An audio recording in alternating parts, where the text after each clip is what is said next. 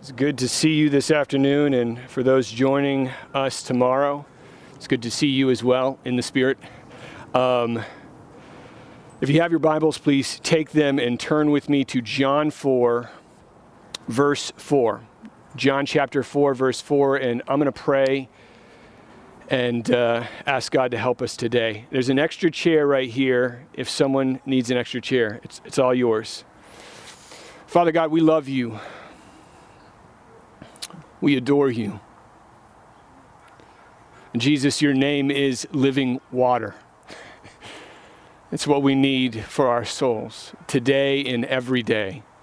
And so I, I pray right now as we come to your word, God, that you would so open our eyes, so open our hearts, that we would see realities in the text of Scripture that are transformative, that take who we are and make us more like Christ, and that help us understand the realities and the glories of being born of God, of having tasted living water, and now living in a way that makes much of Jesus.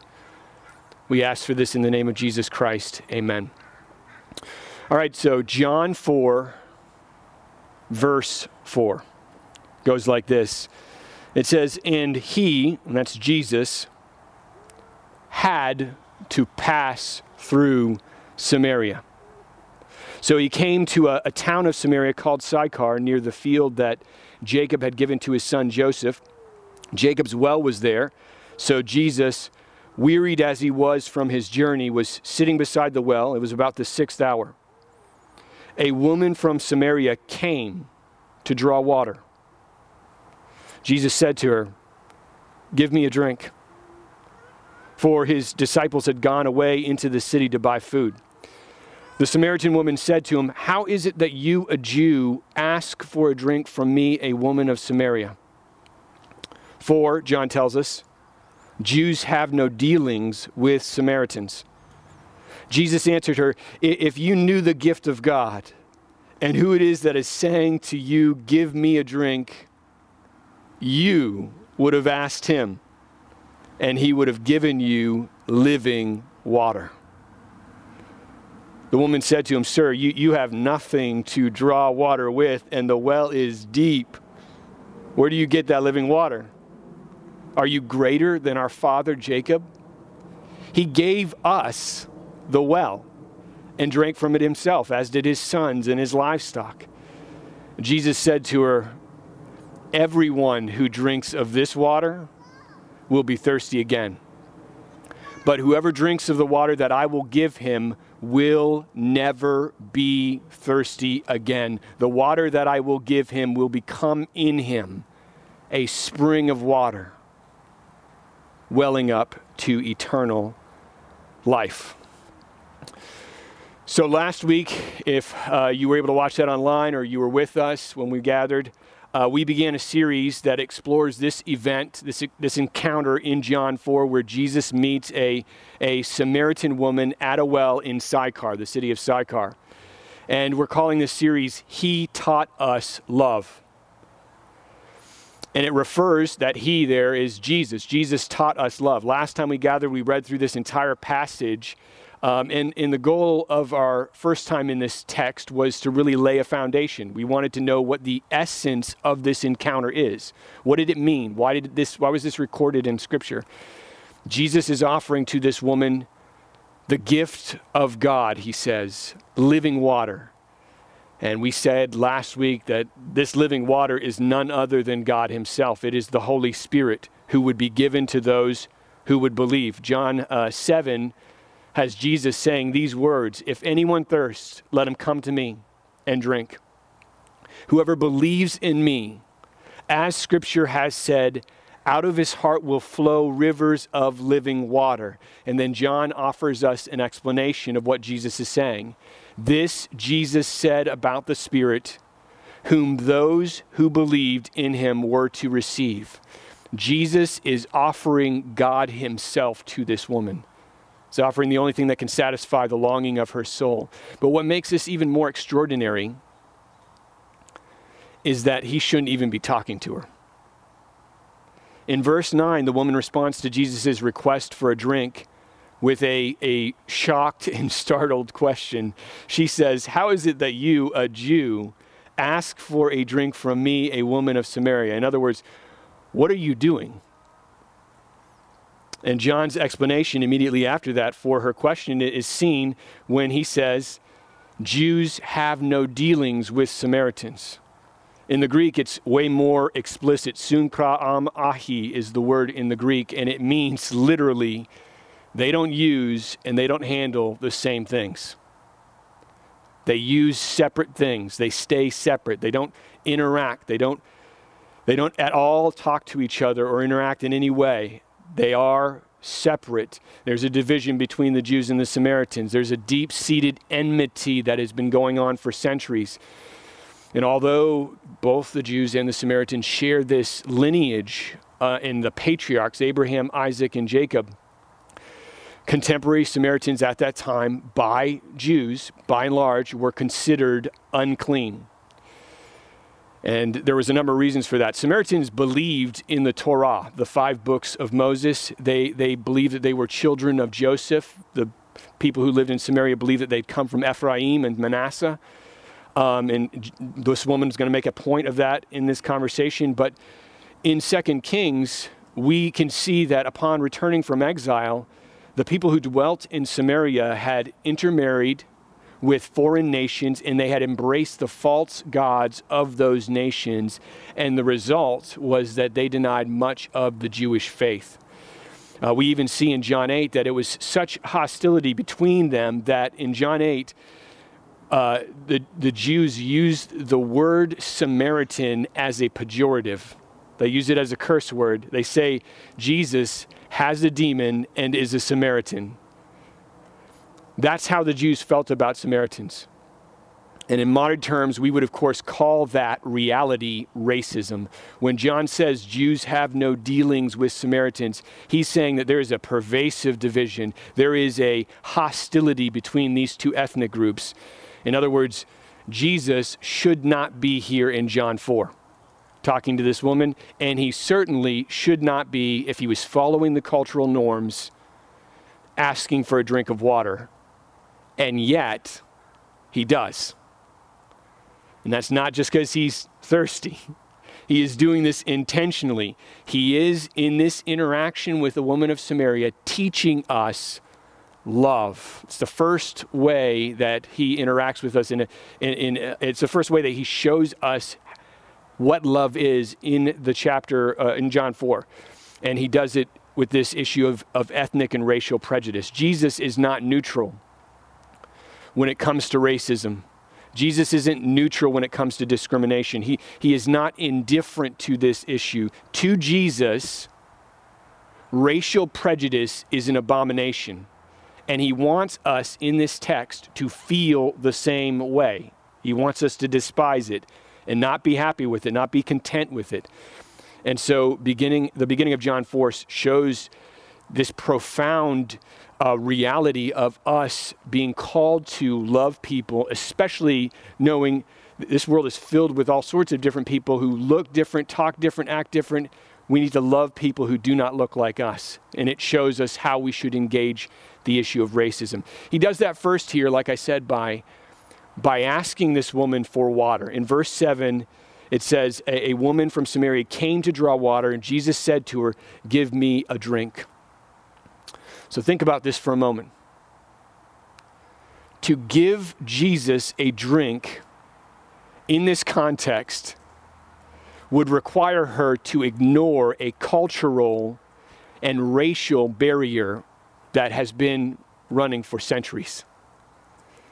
We already mentioned Jews and Samaritans at this time did not interact. They did not mix. That's what Jesus is inviting her to do. He didn't need to ask for a drink. Think about that for a moment. He could have simply, we know he's going to get to the living water. We know he's going to preach the gospel to her. He could have simply done that right here at the beginning, but he doesn't. The first thing he does is violate the barrier of prejudice that exists between them. So he's not just addressing this woman. He is engaging the division that exists between their people groups. He is openly defying this ethnic division, this barrier, in a way that makes his view of it very clear. And she, of course, is taken aback by this and effectively says to him, hey, what are you doing? Why are you asking for a drink of water from me? But listen to the way that Jesus responds to this woman. It's amazing. He he basically says to her, listen, if you knew the gift of God and you knew who it is that is offering it to you, you knew who I really am, you would have been the one to ask me for a drink. And what that means is that who he is, who Jesus is, and what he offers is of such extraordinary value that they that it literally obliterates, overwrites, completely throws down all racial and ethnic barriers. In other words, she would not care if she knew who he was. If she knew what the living water was, she would not care. She would have asked him herself and defied the cultural norm. And that's why he asked this question. Jesus in John four is not playing games. By asking for this drink, he's taking he's taking a sledgehammer to the wall that exists between Jews and Samaritans. And he's inviting this woman, and he's inviting really all of us who are receiving this text two thousand years later to join him in doing that. This is why he asked for a drink. And this is why he tells her that she would have asked him for a drink if she really knew who he was. The worth of Jesus Christ and the worth of this living water is that great. It is of that magnitude that it would have defied this racial and cultural barrier. But this woman is still blind. She cannot see exactly what he's saying, and she is still in some way holding on to her own racial prejudice, which we see in verse eleven when she says, "Sir, you have nothing to draw water with, and the well is deep. Where do you get that living water? Are you greater than our father, Jacob? He gave us the well. He gave us the well, the Samaritans, and he drank from it himself, as did his sons and his livestock." The translation of this is really simple. She's, at, she's saying, who do you think you are? Who do you think you are? Jacob the patriarch, the very one from whom the people of Israel are named, he is the one who gave us this well. He gave the Samaritans this well. Are you greater than him? And Jesus' answer to that question is, yes, I am greater than him. I am absolutely greater than Jacob in every conceivable way, because the water that, that this well here gives you cannot quench your deepest thirst. Only I can do that. And therefore, Jesus is greater than Jacob. And in handling the conversation this way, Jesus is making something very clear. He, he, he's, he's, he's making it clear that this isn't intended to be an isolated event. This isn't just about this woman and her story, as big of a, of a deal as this encounter is for her. It isn't just about her. Jesus is doing something far deeper, far greater than any single person, and then even any single people group in the world. He is, in this scene, locking horns with racism, and he's saying, it's over. I, I do not tolerate this. I'm the king. I do not allow this or tolerate this in any shape and form. And he is he's not just redeeming individual people for the kingdom, but he's bringing the kingdom into our broken world. And he's inviting everyone who belongs to him, everyone who's been born of God, everyone who's tasted living water. He is inviting all of us to join him in fighting and opposing racism. And think about how Jesus handles this conversation. Just think about it holistically. Instead of just telling the woman about the gospel, which he could have done, that's good, that's right. I mean, that's the most important thing, and he's going to do that. But instead of doing that, at the start, he draws out this racial barrier between them by asking for a drink of water. He didn't need to do that. He draws out this barrier, and then he straight up decimates it right in front of her, telling her, listen, if you knew who I was, you would have done this. You would ask me for water. You would not have cared in the wor- at all that I'm a Jew and you're a Samaritan. You would have just asked me if you knew how glorious and worthy I am and what the living water is. And that's how vital this living water is. It defies all racial prejudice. When Jesus says, you would have asked me in verse ten, what he's saying is it does not belong to any one people group. It belongs to all people. It is offered to every single ethnic group in the world. And this is extremely clear when we make our way throughout the New Testament. It's vividly clear. In fact, Matthew twenty-eight, Jesus' final words to his disciples were, go into all the nations, all the nations. The word nations in the Greek is ethnos. He means all people groups. And and when the church finally does break out of Jerusalem, this is precisely what happens. It explodes outward into the world and goes to the ends of the earth. The living water which Jesus offers this, this, uh, this Samaritan woman is a living water that all people, no matter of their ethnic origin or culture, are invited to drink from. Which means the very existence of the church stands in the face of all racial division and discrimination. And yet, tragically, despite this fact, this biblical reality, this truth has not always been present in the church, especially in our own country. Uh, whether due to in, indifference or complicity or even just outright racism and prejudice, um, m- this reality, this, ex- this this this biblical truth has been untrue. And of course, I'm talking about slavery, segregation, discrimination that has gone on for the running centuries. And much of it was justified and perpetuated by the church. The church didn't just turn a blind eye to it. They fought for it, to our shame. And while massive strides have been uh, no doubt made in our country, we, we still see the effects of racism. We still see the effects of division. We still see apathy in many of our churches, apathy and indifference to this reality, which is precisely the opposite of what Jesus is doing in John four. It could not be further from what Jesus is doing in John four. Jesus here is undermining the sinful hostility that exists between people groups. He is not apathetic to this. He is not indifferent to this, and he is calling us in this text to, to not be either. In John four, Jesus provides us with a model for how you and I should live in this world, a world that is filled with, with ethnic diversity and how we should engage racial division, and we need to follow him.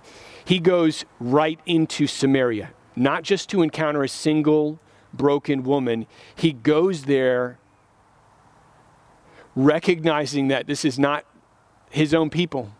He goes there with the, the, the desire to subvert the hostility that has divided their two people groups for centuries. And he's telling us, this is how you look like me. This is how you follow me. This is how you love.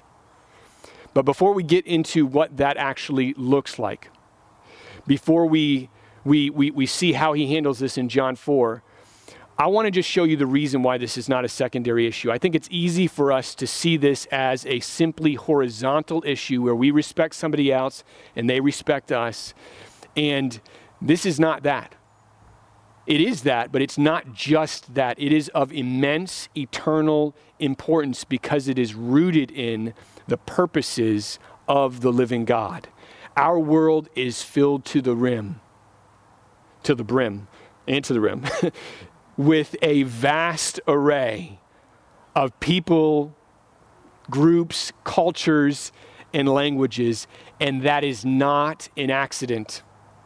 That didn't just happen. Paul in Acts seventeen twenty-six says that God made from God made from one man every nation, ethnos, of mankind to live on all the face of the earth, having, this is God again, determined allotted periods and the boundaries of their dwelling place. God did that. That was God's doing. We did not do that. God made from one man every nation and determined periods and boundaries. And what this means is that there is a d- divine reason for our world having people of different colors, cultures, languages. That is not an accident. God is intentionally designing that, and a purpose is behind that, a divine purpose. And we see this purpose throughout the New Testament. One area where I see it most clearly is in the book of Colossians, this amazing passage from Colossians three. So if you want to flip over to Colossians three real quick. We went through the book Colossians a few years back, and I failed to cover something that is so critical with one specific word in the Greek that, that I just didn't see a connection for. And so I'm going to do that today. uh, Paul in the book of Colossians is writing a church in Colossae that is filled with d- diversity. As far as we can tell, it's much like our own country, different people groups, a melting pot of sorts. And as he engages them, he reveals God's purpose for ethnic diversity on our planet. He reveals the reason ultimately that there are almost innumerable, seemingly, people groups that populate our world. And it's here that we see also what it is that drives and fuels Jesus to do what he does in the beginning of John four. We see the reason that he takes this so seriously. And so let's turn there. Colossians three, we're going to start with verse eleven. Paul says here, here, that is in the church, there is not Greek and Jew, circumcised and uncircumcised, barbarian, Scythian, slave, free, but Paul says, Christ is all and in all. He continues by saying, put on then as God's chosen ones, holy and beloved, compassionate hearts, kindness, humility, meekness, and patience, bearing with one another. And if one has a complaint against another, forgiving each other. As the Lord has forgiven you, so you also must forgive. And above all these, put on love, which binds everything together in perfect harmony. So Paul, it's really clear from verse eleven that he is speaking to a seemingly very diverse church. Mentioned Scythians, barbarians. These are different people groups, Jews, Gentiles. And he's explaining why it is that diversity matters in the body. What's at the bottom of all ethnic diversity? What's the purpose behind it? He says in verse eleven, when you become a, a Christian and you are joined to Christ, you put on the new man, you put on Christ. The main thing about you is not your ethnicity. It's not your culture. It's not your heritage. It's not your preferences. The main thing about you when you put on Jesus is Jesus. That's the main reality about a Christian. But that doesn't mean that your ethnic distinctions go away, and it doesn't mean that they should be d- ignored. Paul says here, Christ is all and in all, which means your ethnic distinctions, what makes you unique on this planet, belong to Jesus. He is in all, and he is all. They serve the purpose of glorifying Christ, and that is by design. They were made by God, according to Acts seventeen, and they are glorified in Jesus Christ, according to Colossians three. The way we look, the way we speak, how we, our, our cultural history, all of that is not meaningless because it ultimately points to Jesus. It is used to serve his glory. And in Revelation five nine, we see this with vivid clarity. Revelation five nine says, it's a song, and it says that by his own blood, Christ Jesus, listen, ransomed people for God from every, every tribe and language and people and nation, ethnos, and he made them a kingdom. That's the church. That's the body of Christ. The church at the end of the age will be comprised of every single ethnic group to have ever existed. And that's what Revelation five is saying, that all people groups will be redeemed by the blood of Christ. And this is what Paul means when he says Christ is all and in all, such that without one of these groups represented on that final day in glory, the church would be com- incomplete. Without one, every single one must be brought in. Jesus says in John ten, I have sheep that are not of this fold. I must bring them in. I must bring them in. Everyone must be redeemed by his blood for the glory of his name. That's why this is not trivial. That's why John four is not a trivial subject. This is something the church needs to get right and pursue. Not only because human beings are made in the image of God, they are made in the image of God, and that should be sufficient to fuel and drive ten thousand years of fighting against racial division and prejudice. But that's not the ultimate reason. The ultimate reason is diversity exists to display the beauty of Christ Jesus, whose blood was sufficient enough to ransom every single people group across history, no matter their sins, no matter their blindness, no matter what. As long as they have faith in Christ Jesus, they are His, they belong to Him. And this is why Paul doesn't stop there when he says Christ is all and in all. Paul continues and he says in Colossians three twelve, put on then. In other words, in, in view of all that I've just told you about your ethnic diversity, in view of that, all of that reality, put on then. You must live with these things: compassionate hearts, kindness, humility, meekness, and patience. When Paul is thinking about diversity within the church, these attributes are what must drive all of their thinking, all of our thinking, all of our speaking. And he knows that that's hard. He knows that it's going to be difficult to do that. So he continues by saying, we must bear with one another, and if one has a complaint against another, forgiving each other, as the Lord has forgiven you, so you also must forgive. So Paul, in this, speaking into this multi-ethnic context of Colossians, envisions a kind of behavior, a kind of attitude that embraces these realities: kindness, compassion, forgiveness. Notice how he's, I don't know how he did it, it's a miracle. He's completely left politics out of his statement here. He's completely, he doesn't list any statistics. He doesn't uh, mention any secular theories or agendas. He simply tells us to love each other and forgive each other. And then he finishes in verse fourteen by saying, above all these, above all of these, put on love, which binds everything together in perfect harmony. He's telling us, love your neighbor. He's saying, love your neighbor. And so just, I, I want, I want, this is what I, when I came to this point in writing this sermon, what I did was I did some self-introspection. And I asked myself, has that commandment, love your neighbor, it has compassion, it has kindness, it has a desire for reconciliation and forgiveness, has that defined the last six months worth of my interactions and thinking that I've had on the subject of racism? Has love for my neighbor been the driving reality in my heart in those interactions? Or has it been a rationalization of things, or uh, trying to process it in a cold, callous sort of way? Has it been politics? Has it been a desire to to forward a, a, a political agenda or, or some kind of, of idea, worldview I have, rather than forwarding and advancing the love of Jesus Christ? And, and I want to be clear, I'm not speaking to one specific side of this issue. I'm speaking to both conservatives, liberals, any other political ideology out there. It is, to me, the most heartbreaking tragedy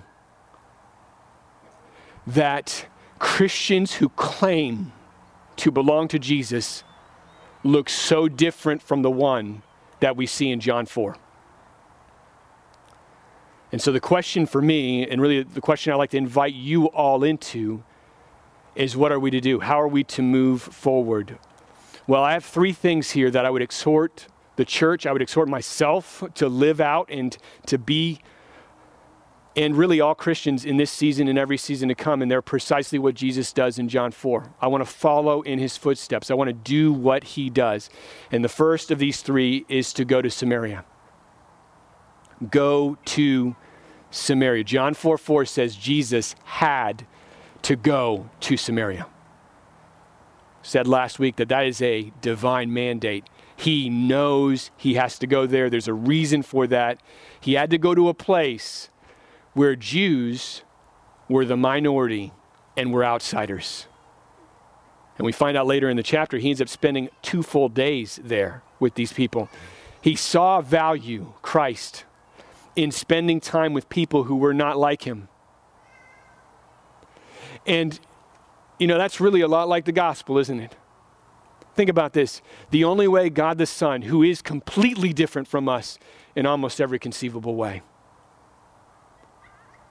could come and love us is he had to go into our world, live among us, be with us, and build relationship with us. We live in a country that is, by God's grace, filled to the brim with ethnic diversity. And so we have plenty of opportunities, plenty of opportunities to go to Samaria and to share our lives with Christians, brothers and sisters in Christ, who look different from us, who come from different backgrounds, who have different cultures, different perspectives on the world than us. And when we do that, we are embracing the reality that Christ is in fact all, and he is in, in fact, all.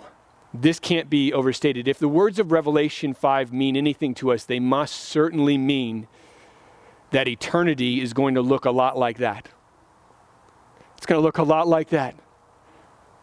People who do not look like each other, who do not talk like each other, worshiping Christ together in harmony. And one of the main points of John four is that this isn't just something that is going to be for us in the distant future. This is a reality that we are called as Christians to bring into the world today. It matters to Jesus that this happens. These relationships happen. The second thing is that, that's the first thing. So go to Samaria. Be with people who are Christians who don't look like you, don't sound like you. Second thing is listen, listen compassionately. Listen compassionately.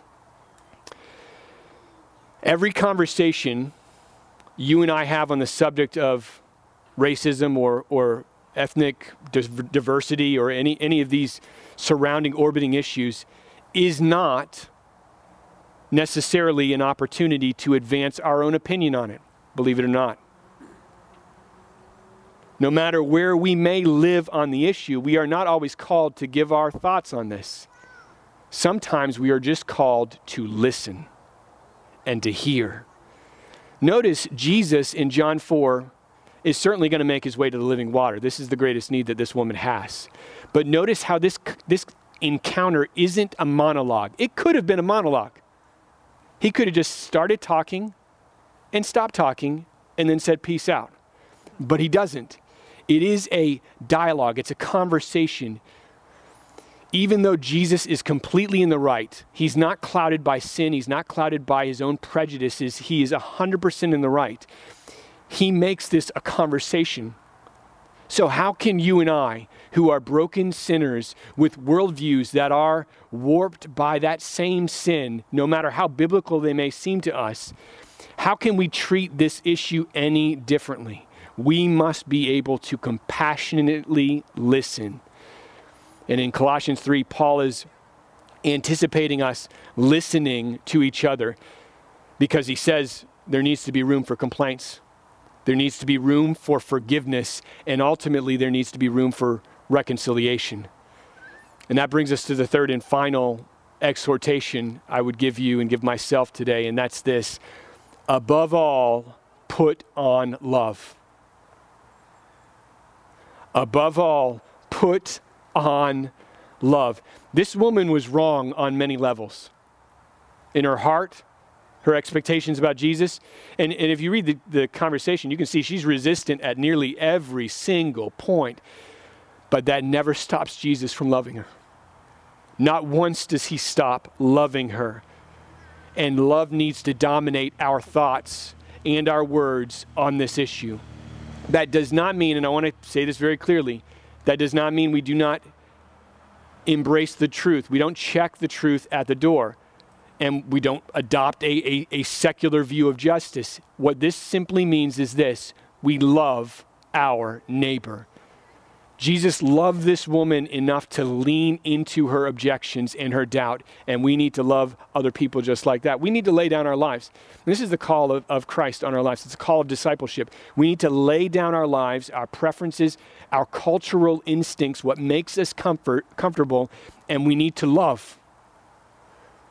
We need to see that just as Revelations five or Revelation five says every single people group exists for the glory of Christ, how you and I interact with them matters eternally, because Christ ransomed them with his own blood. Jesus laid down his own life in love for this woman and for all who would believe. It wasn't just for her. This conversation in John four, I just want to make sure you know this, it's not just for her. It's for us to walk in and to live in. Our lives must be marked by this same sacrificial love. There is not, and this needs to be abundantly clear today, there is not a division that exists in our world between any two people that is greater than the division that existed between us and Jesus Christ. And yet he crossed it. He came into our world, he lived with us, he ate with us, he cared for us, he wept for us, and then he died for us. That's what John four is telling us to do.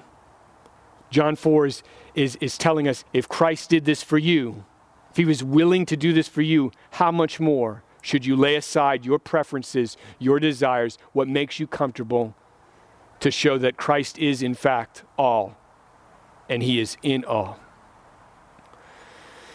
So in the next few moments, we're going to prepare for worship. And one of the ways we do that is through the Lord's Supper. And there's individual communion cups on the tables back there. Um, as we start singing, you feel free to go back there and grab one if you haven't already. During this next song, I, I just want you to really open your heart to God and the Holy Spirit regarding this specific issue, how it's interact, how you how you've interacted with it, how you've you've felt this issue touch your life personally. And I would just ask you that you plead with God as you partake in the elements, as you worship, as you spend the rest of this week, really, to grant you eyes to see areas where you can. can live out John four in your life, in your context, or even out of your context by going to Samaria. Ask God, how can I set my preferences aside and love others the way Jesus loved me? Let's pray.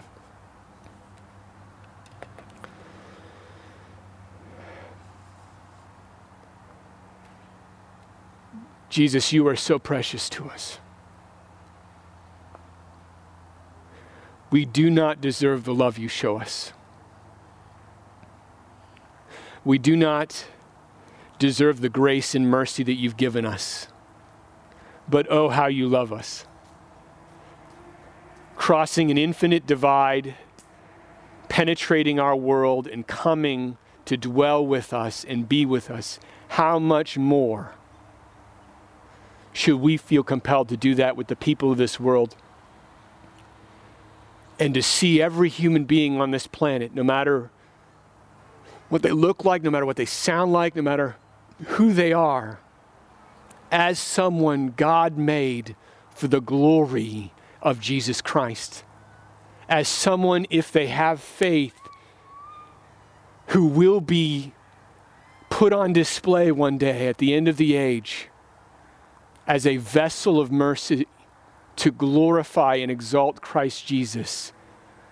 Father, may we see this world in the, the glorious tapestry of ethnic diversity that you've woven throughout human history. May we see that, Father, as not only belonging by to you, but as being necessary for our church, our body, locally and abroad, to display the worth and glory, the love and peace and unity that are only found in Christ Jesus. Father, may we be that kind of church. May we be that kind of people, I ask. In the name of Jesus, Amen.